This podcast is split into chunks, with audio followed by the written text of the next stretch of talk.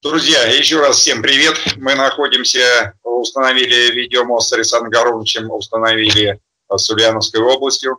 Вы видите перед собой кандидата экономических наук Козырева Игоря, хотя его сейчас отрекомендует лучше всех ректор школы здравого смысла Александр Городович. Александр Городович, вам слово.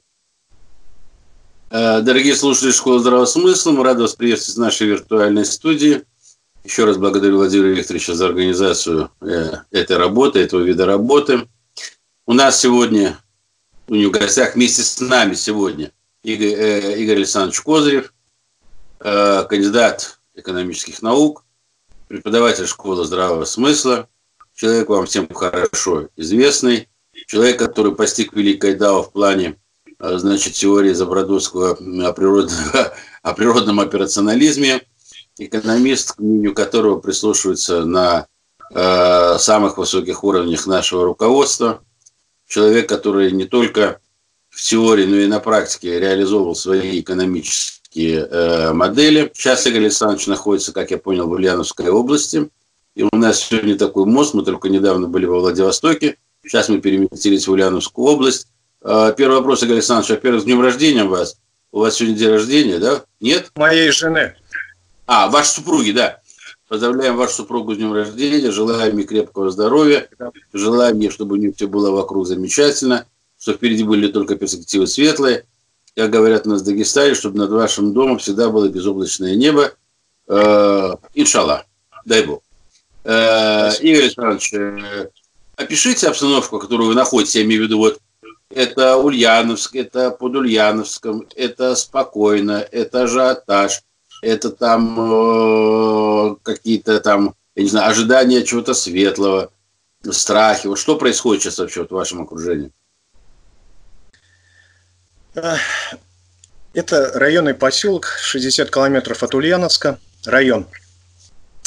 Ну и прямая железная дорога еще проходит до Москвы. То есть, если я захочу в Москву попасть, в полдесятого вечера сел на поезд и в семь утра уже в Москве, в центре, на Казанском вокзале.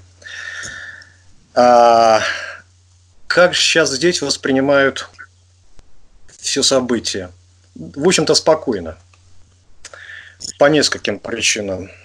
Ну, во-первых, в деревне и так убита жизнь за годы нашей перестройки. И поэтому тут уже на таком минимуме терять-то особо уже нечего. Бюджетная сфера. Кто может работать на выездах в Москве, в Питере, в Самаре, в Ульяновске. И что-то чуть-чуть шевелится такое вокруг бюджетной сферы, коммерческое. Похороны, заправка бензин, сотовая связь, там чуть-чуть магазинчики, все. С одной стороны. С другой стороны, как ни странно, теплятся основы корневые жизни. Художественная самодеятельность всевозможная. Всевозможное образование для детей, общинные отношения, в какой-то степени даже общинные, то, что вот идентичность держит. Ну, например, со мной абсолютно с незнакомым человеком здороваются дети, ну, лет до двенадцати, до четырнадцати, даже если я иду далеко, там, метров за сто, будут кричать, поздороваются громко, четко с тобой. Идут трое, трое поздороваются. Есть какая-то даже дисциплина такая, в хорошем смысле. Ну, например, когда я совершенно неожиданно для себя решил заняться проблемами, ну, в какой-то степени моих корней, это по материнской, по отцовской линии, я никогда здесь не жил. И когда я решил вот заняться сначала проблемой леса, жизнью леса, а потом понял, что жизнь леса и жизнь майны, как они между собой связаны, что такое жизнь майна сейчас и вообще, да еще теперь, когда этот кризис, и начинаю себя как-то здесь предъявлять, меня очень четко, быстро, бюрократично, хорошо воспринимают. Дают зеленый свет, даже сделали нештатным корреспондентом газеты «Ленинец». Я теперь для деревенского уха высокой материи, коротким текстом, коротким шрифтом пытаюсь некоторые свои идеи тоже проталкивать, стелить. И это как-то воспринимается. Более того, мне даже предложили написать стратегию развития района. но я понимаю, mm-hmm. что стратегию развития района невозможно писать, не вписав ее, не привязав к стратегии развития области. В меньшей степени России, но в большей степени цивилизации. Россия-то ладно, проходной такой как бы этап, не самый главный, кстати говоря. И оказалось, что в области тоже очень много чего такого хорошего развернутого, человеческого. Я этим закончу свой, вот сегодняшнюю нашу эту встречу, проговорив, наверное, в такой логике. Начни с себя, спаси сам и спасутся многие. И тогда на каком позитиве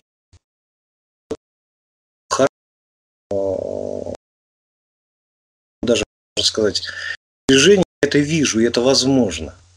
И даже, как ни странно, вот этот весь кризис, ажиотаж с коронавирусом даже подстегивает mm-hmm. вот эту позитивную сторону. Вот я где-то вот могу тогда этим поделиться. То есть в целом спокойно. Кстати говоря, очень мало зараженных в области. Не более пяти, по-моему, человек. Но это из выявленных, будем так говорить. Ну, как бы вот спокойно, абсолютно. Вернемся к вопросам экономики.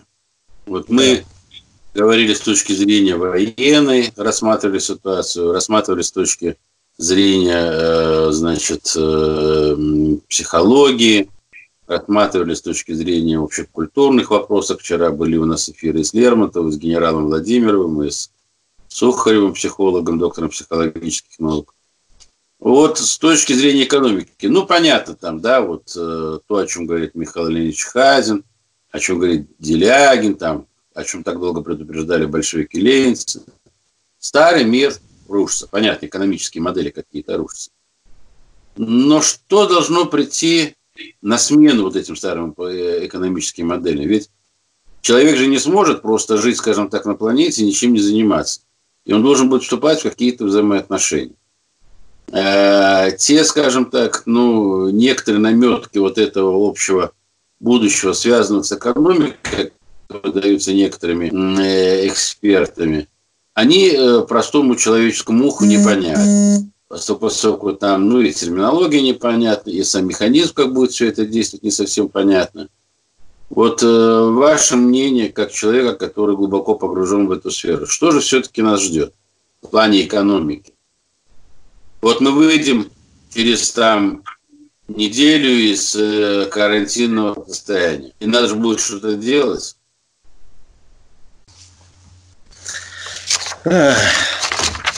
Экономика. Ну, прежде всего, базовое понимание и определение экономики – это отношения. Специфичное отношение по поводу. Понятно, что в основе этого повода человек. И э, тогда первый вариант ответа – новая экономика точно будет вокруг какого-то нового человека, каких-то новых отношений человека с, между людьми, с природой, с искусственным интеллектом, то есть со всей субъектностью, которая на тот момент будет принципиальной, и претендовать на то же самое, на ту же самую экономику, что и человек. И второе, э, получится то, как сделать, с одной стороны, как субъективно какую-то модель кто-то навяжет. Но какой бы он субъективно ни навязал, американцы, китайцы, азиатский, неазиатский способ производства, все равно есть некоторая такая объективная линия развития. И тогда весь вопрос, кто увидит в ней вот то новое сущностное, что сейчас этапно назревает, независимо ни от чего, в том числе в форме кризиса. И тогда вот это надо брать и запаковывать в экономику. И вот не назвав вот этого, не увидев этого объективного, фундаментального, все разговоры, они такие становятся, ну, как бы, может и так, может и так быть, бессмысленные в какой-то степени, хайп. Именно сейчас вот все, что связано с кризисом и с поисками новой модели развития экономики, является хайпом. Хайп это, в общем-то, находится вот в такой линии рассуждения, место хайпа. И тогда важно тоже вот это сакцентировать и дальше уже приступить к поиску, ну, ответа, что же может быть в основе новой экономики. Есть неправильные рассуждения, есть хайп, есть правильное, но слабое, правильное, но сильное. Вот правильное и слабое – это вот какие-то концепты. Но, как правило, все они сваливаются сейчас в хайп, в инструментальность, в неполноту. Вот теперь это главное, вот это не главное. Вот сейчас не двоичность, а троичность. Сейчас система не разделения, а соединения. Вот, вот это все хайп. В том числе вокруг экономики является хайпом. И это вот одна из статей, которая у меня, наверное, будет в области Ульяновской опубликована. Это у меня там статья про стрессоустойчивость экономики и систему привлечения инвестиций в область. Вот накрылось сейчас все, и возможно ли развитие, не просто выживание, а развитие, стрессоустойчивость, она в чем должна состоять? В том числе, что надо развиваться в условиях кризиса. Так вот, хайпом является, никто не может ответить на вопрос, а что такое экономическое развитие. Вот чем оно отличается от технического развития, от производственного, промышленного, от научного, там, кадрового и так далее. Ну, например, мой заводик вчера делал десять тракторов, а сегодня пятнадцать. Вот это экономическое развитие или нет? Нет. Это производственное развитие. У него возросли мощности. То же самое делают, теперь не десять, а пятнадцать. Возможно, инвестиционное развитие. Возможно, рыночная доля увеличилась, а может и уменьшилась доля, если рынок еще больше вырос. Так что вот, когда говорим про экономику, мы не очень знаем, что такое экономическое развитие. В конце концов, это же интересует переход в какую-то новую модель и в ней развитие. Когда мы на одной встрече и записи в школе здравого смысла с вами в прошлом или даже в две тысячи восемнадцатом году, я приводил э, пример, что такое идеальный бизнес. Тогда э, сейчас можно сказать, а что такое идеальное экономическое развитие. И тогда какая экономика вот, наиболее лучше сейчас этому будет соответствовать. Вот одна из характеристик, не все, но одну характеристику экономики назову, и идеального экономического развития. Это прирост стоимости без затрат на нее. И без увеличения цены. Ну, на всякий случай. На дурачка. Когда это возможно? За счет перехода к новому типу отношений или эффектов сорезонанса. Тогда какие отношения и про что? Какие имеем сейчас и какие, возможно, нужны объективно и уже назревают завтра. Вот смотрите, есть такая этапность. Вот сейчас мы имеем такую святую экономическую троицу. Это товар, деньги, и их связывают финансы. Проворачивают. Товар, рынок, товарное наполнение в виде рынка, и вот это все вертится. Это как бы этап номер два. А что этому? Какая другая базовая метафизическая троица соответствовала? Ну, та, наверное, которая и, и свой тип отношений, та, которая была в раю. Вместо товара было блаженство, вместо денег – благо, вместе вот того, что в виде финансов проворачивало, как кровь, которая как бы все это проворачивала, это любовь. Всеобщее там, в раю. Ну и, возможно, еще регулятивный такой принцип, как запрет, закон. Вот с этого дерева ешь, а с этого не ешь. И наказание, как регулятивный принцип. Вот сейчас это воспроизведено на нынешнем этапе развития как товар, деньги, финансы. Регулятивный принцип – это кризис. Прекращение отношений. Там в виде наказания, здесь в виде кризиса. Там была любовь, здесь конкуренция. Там основное противоречие между творцом и тварным, сотворенным. То, что Бога ослушались, и Люцифер стал падшим ангелом сатаной. Человек пошел против Бога. Вот было там основное противоречие. И еще одно обязательное условие существования той модели экономики общества под названием рай, это было то, что э, творец, субъектен, себя превращает в виде двойника, аватара, человека. И противоречие с ним. Он субъект и Бог субъект. Здесь у нас противоречия э, рыночные между людьми, но уже э, между людьми и природой, И чтобы тоже эти противоречия удерживать, природа сейчас все постепенно превращается тоже в субъекта и так далее, и так далее. А какой следующий этап? Вот товарная экономика сейчас. Да, и там, если тип отношений э, был рай, изобилие, все доступно, то сейчас у нас основа отношений – дефицит времени, ресурсов, жизни, она у нас не бесконечная, не вечная. И тип отношений называется там какой-то райский тип отношений, а здесь общественный договор. Номер один. Что он в себя включает? Это то, что человек является рабочей силой и владельцем своей рабочей силы, товаром. Владельцем своего товара, рабочей силы. Он же ресурс, он же капитал. Раз. Второе. Допустимость эксплуатации человека человеком. Наследование собственности и ее священства. Централизованная эмиссия денег. Ну и так далее. И вот сейчас через кризис человечество подходит к следующему этапу и к следующим основам вокруг человека. Теперь, где человек уже не ресурс, а подобие Божье. И он уже не раб и человеческий капитал какой-то, а свободный творец, реализующий свою мечту, свои смыслы жизни в долевых, фондированных, вот как Забродовский говорит, взаимоотношениях, проектных. По поводу чего-то общего, общего дела. Не по поводу конкуренции доли на рынке, а общего дела, рассоборные отношения. И а, тогда вместо товара у нас мечта в основе экономики, которая... товар э, в виде рынка, а тут в виде большого дела какого-то. Ну, например, недопущение прироста э, еще на один градус с температуры земной атмосферы, иначе экологические катаклизмы необратимы.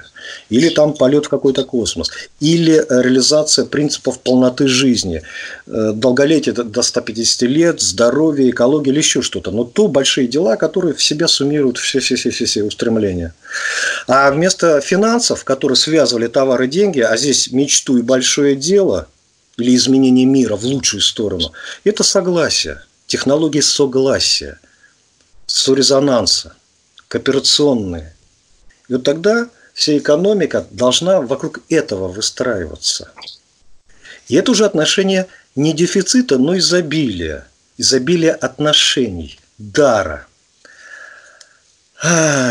Если сейчас у нас кооперация возможна только или в виде покупки услуг друг друга, обмен товарно-денежный, или складываемся в виде собственности коллективной, уставные капиталы,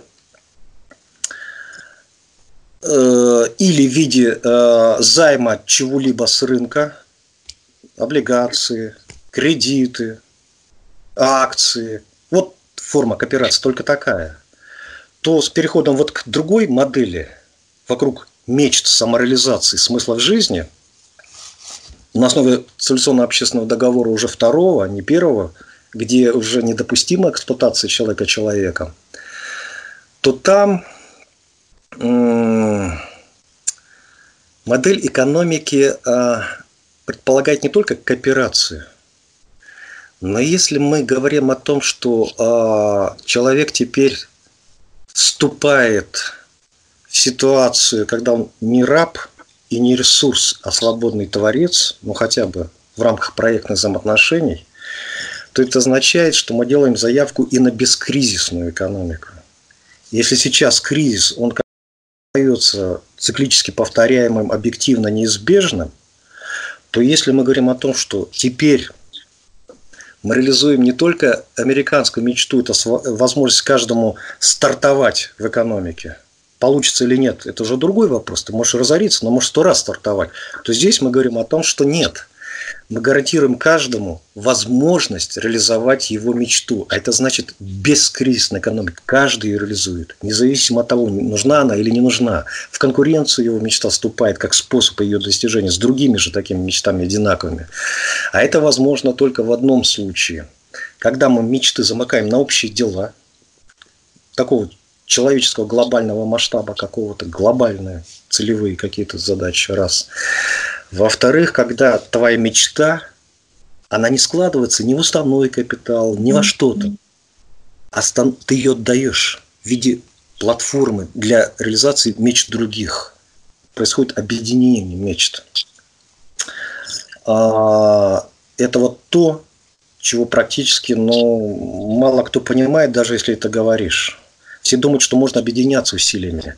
Нет, не объединяться, отдавать. Ты отдаешь свою мечту, и тогда она там реализуется. Это практически, как Ленин говорил, чтобы э, идея стала материальной силой, ею должны владеть массы.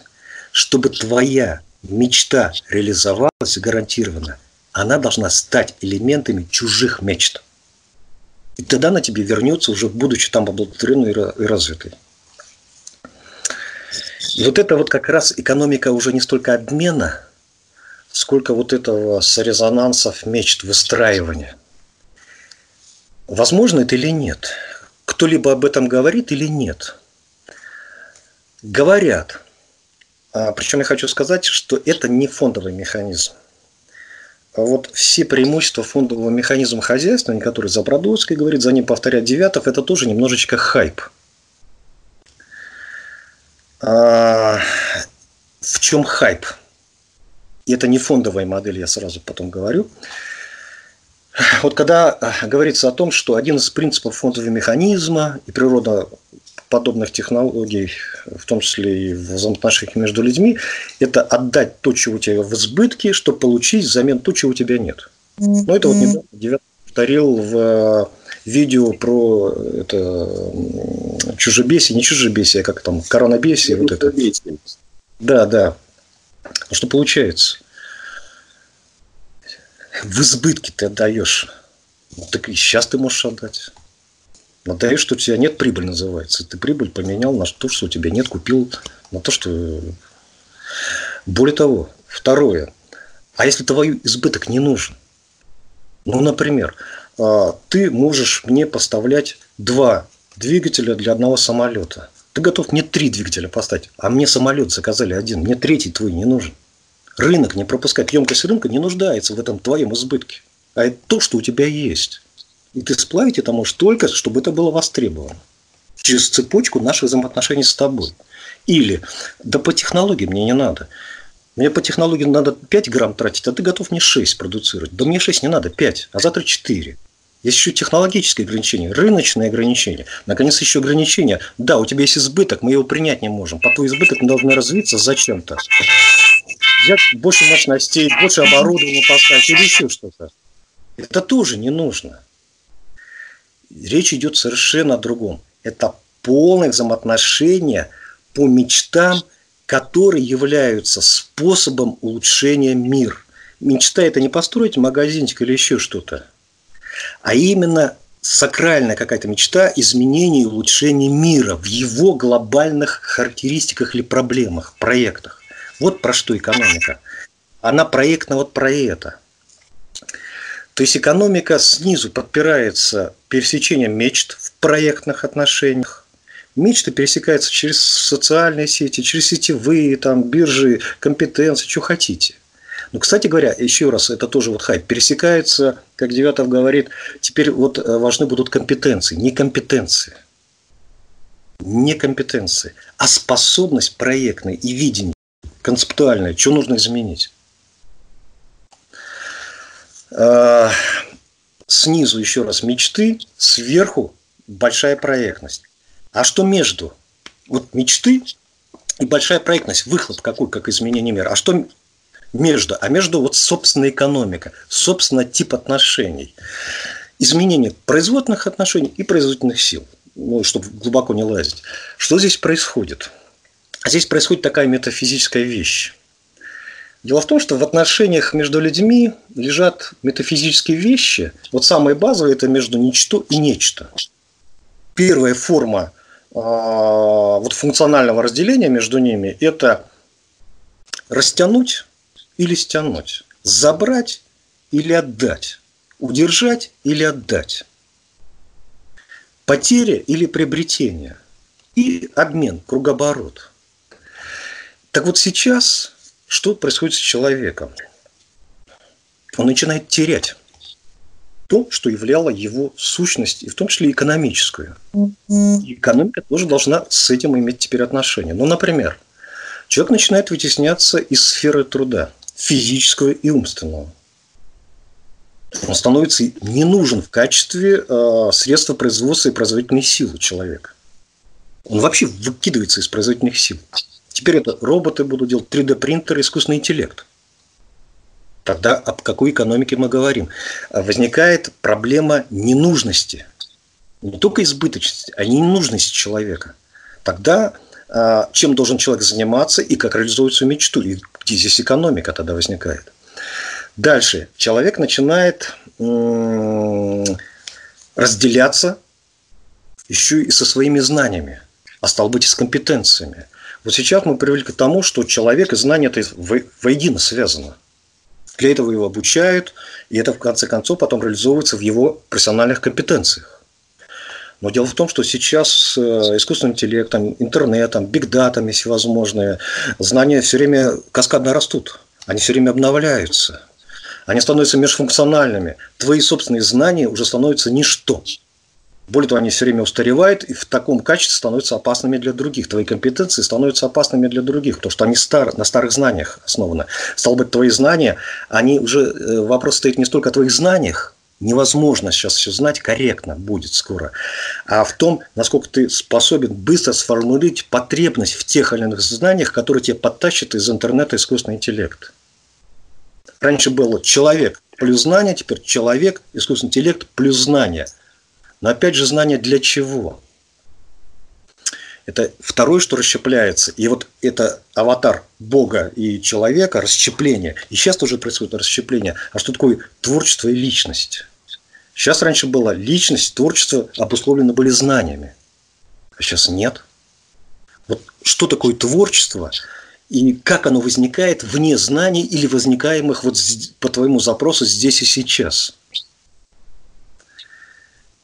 И тогда это совершенно другие уже компетенции. Да, я понял. Не туда понес? Не-не, время осталось несколько минут. А, все тогда. Ульяновская область. Как ни странно, я вижу вот что здесь. Она попала в десятку и устойчиво уже держится областей регионов России с благоприятным инвестиционным климатом. Хорошая система привлечения инвесторов считается. Но там есть, произошло и другое. Если все выстраивают свою экономику, вот есть мы, область, а вот есть вы, предприниматели, мы взаимоотношения выстраиваем только по налогам. Вам чуть-чуть скинули, вы нам потом что-то отработали на росте занятости оборота. А в Ульяновской области произошло другое. Там еще возникли формы поддержки и взаимопересечения. По сути дела, возникла платформа для общих дел в рамках региона, общих задач. Они себе их сформулировали, эти общие задачи. Даже, вернее, москвичи в две тысячи двенадцатом году сформулировали, когда разрисовывали им стратегию, о том, что они сказали, что если вы хотите как область выжить, вы должны приобрести три себе свойства. Первое. Совершенно уникальные и абсолютно лидерские, ну, мягкие факторы, как они говорят, в России. Ну, то есть, по мозгам лучше всех отличаться. Раз, в России. Во-вторых, иметь абсолютно уникальную, неперехватываемую систему привлечения инвесторов. И, в-третьих, совершенно уникальный портфель, инвестиционный портфель. Сейчас ни одна из задач не решена. Но они очень сильно к этому подошли и себе дополнительно сформулировали такие очень удивительные вещи, как, допустим, долина умного будущего. Цифровая экономика, у них называется подразделение, которое сейчас оцифровывает, цивилизация. И себе сформулируют, что теперь мы руководствуемся не прибылью вот в этой сцепке, а общим благом, общим системным эффектом. Это практически то же самое, что Назарбаев, будучи президентом Казахстана, говорил о том, что давайте, ребята, переходить к новой финансовой и экономической модели АКМЭ, благо. Большое дело в виде функциональной э, вклада в него, вот в виде АКМЭ, общей пользы. И, как ни странно, вот сейчас для области возникает дополнительная возможность, когда она это благо может создавать за счет пересечения между инвесторами, бизнесом и вот этими налоговыми формами поддержки, которая может быть платформой и для Казахстана, который говорит, ищет для себя какую модель вот этой экономики вокруг блага АКМЭ, и для Китая с его новым шелковым путем. которые просто декларируют какое-то общее благо, общий интерес, общую судьбу, но инструментария нет. И вот, как ни странно, вот сейчас кризис заставляет еще больше на это опереться, еще больше сцепиться.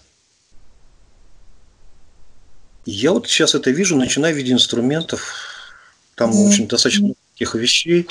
И фондовый механизм туда же, который резко сбрасывает затраты.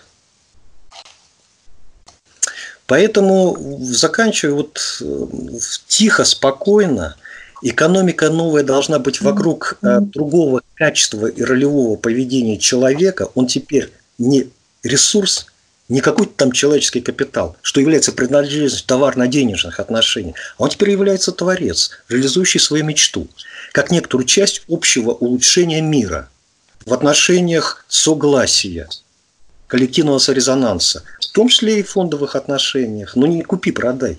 Меч... Мечту невозможно реализовывать, нанимая кого-то в наемные работники в себе, даже если им нравится моя мечта. Она может быть только в кооперативных отношениях. Но эти отношения совершенно с другой ролевой выкладкой человека. Он освобождается из труда, выходит из всего, из всего, из всего. Там другая сцепка идет. Пусть экономикой там трепыхаются всякие роботы, три дэ принтеры, их фиг с ними. Ну, вот как-то вот вкратце вот так, если бегло. Я закончил тогда. А, дорогой Игорь, каждый... я тебя очень внимательно не перебивал. Потому что я тебе скажу, ты, э, вот, во всяком случае, ты мне дал пищу для размышлений. Теперь буду сидеть думать, но мне все, что связано с общей мечтой, с благом, с благополучием, с благодатью, мне все это близко вот э, по, скажем так, по своему духу. И с учетом того, что ты все-таки, я же так понимаю, ты там, я слышал, что ты уже и докладывал на... там в Высшем Хурале, значит, Ульяновской области свою экономическую модель. Ты там ее разрабатываешь. Я понимаю, что за всем, за тем, что ты говоришь, есть еще такой большой практический пласт. Поэтому в следующий раз, когда мы встретимся, значит, мы немножко все это обдумаем. Школа, школа здравого смысла немножко все это вникнет. Я так понимаю, что все-таки таких готовых рецептов нет. Типа того, что все бегите, сдавайте валюту, или все бегите, приобретайте рубли, или все бросайте, покупайте золото. Или все зарываетесь в ямы, значит, там и кушаете там то, что вы накопили, а потом, значит, выйдете, будете заниматься сельским трудом. Все это, скажем так, это на том хайпе, о котором ты говорил, это, это вот примитив... да, примитивиз... примитивизация, скажем так, тех достаточно сложных новых экономических отношений, которые могут возникнуть, ну, вот после этого кризиса, будем надеяться, что он скоро нас э, минует. И... Нет, это все надо... Да. И валюту Спасибо. Надо покупать. Это все надо делать, это все понятно. Но это... Еще, может, вопросы, если не знаю. А? Ну, у меня вопросы есть, но они сейчас неуместны. Но я хочу сказать следующее, что я послушал настоящего ученого, без ерничания, лишний раз убеждаюсь, что Россия бессмертна. Второе. Оказывается, этот ученый может разговаривать на нормальном человеческом языке. Просто, понятно, за исключением последних пяти минут, когда сюда он приплел Хайдеггера, нечто, ничто, здесь и сейчас, личность и творчество. Но... Ну, оставьте Хайдеггера в покое, вообще его забудьте. Я восхищен, просто восхищен. Игорь, огромное спасибо. Я, я вот хочу закончить еврейским рецептом новой модели экономики. Это действительно так должно быть. Еврейский рецепт нам Девятов дает, еще и ты туда. Не-не-не, ну, все-таки, все-таки. Вот сейчас настает момент для бесплатной стоимости, бесплатной экономики, исходя из изобилия. Когда дельта, она бесплатно создается и максимизируется. Ну, сам, сам слушайся, что ты говоришь. Приставка. Без плат. Да. Ты платишь только бесу. Все, давай прекращаем, мы уже... Все, это S, это, а я Z, без. Это, это, это сейчас мы еще в русский язык уйдем, в филологию. Александр Городович, благодарите э, Игоря. Игорь, Александр... дорогой, спасибо большое. Еще раз наши самые искренние поздравления супруги. Я рад был видеть, рад был слышать. Э, вот, благодаря Владимиру Викторовичу контакт состоялся, как говорится. У нас теперь есть возможность общаться. Э, всего самого доброго, храни Господь. Э, все будет хорошо. Спасибо.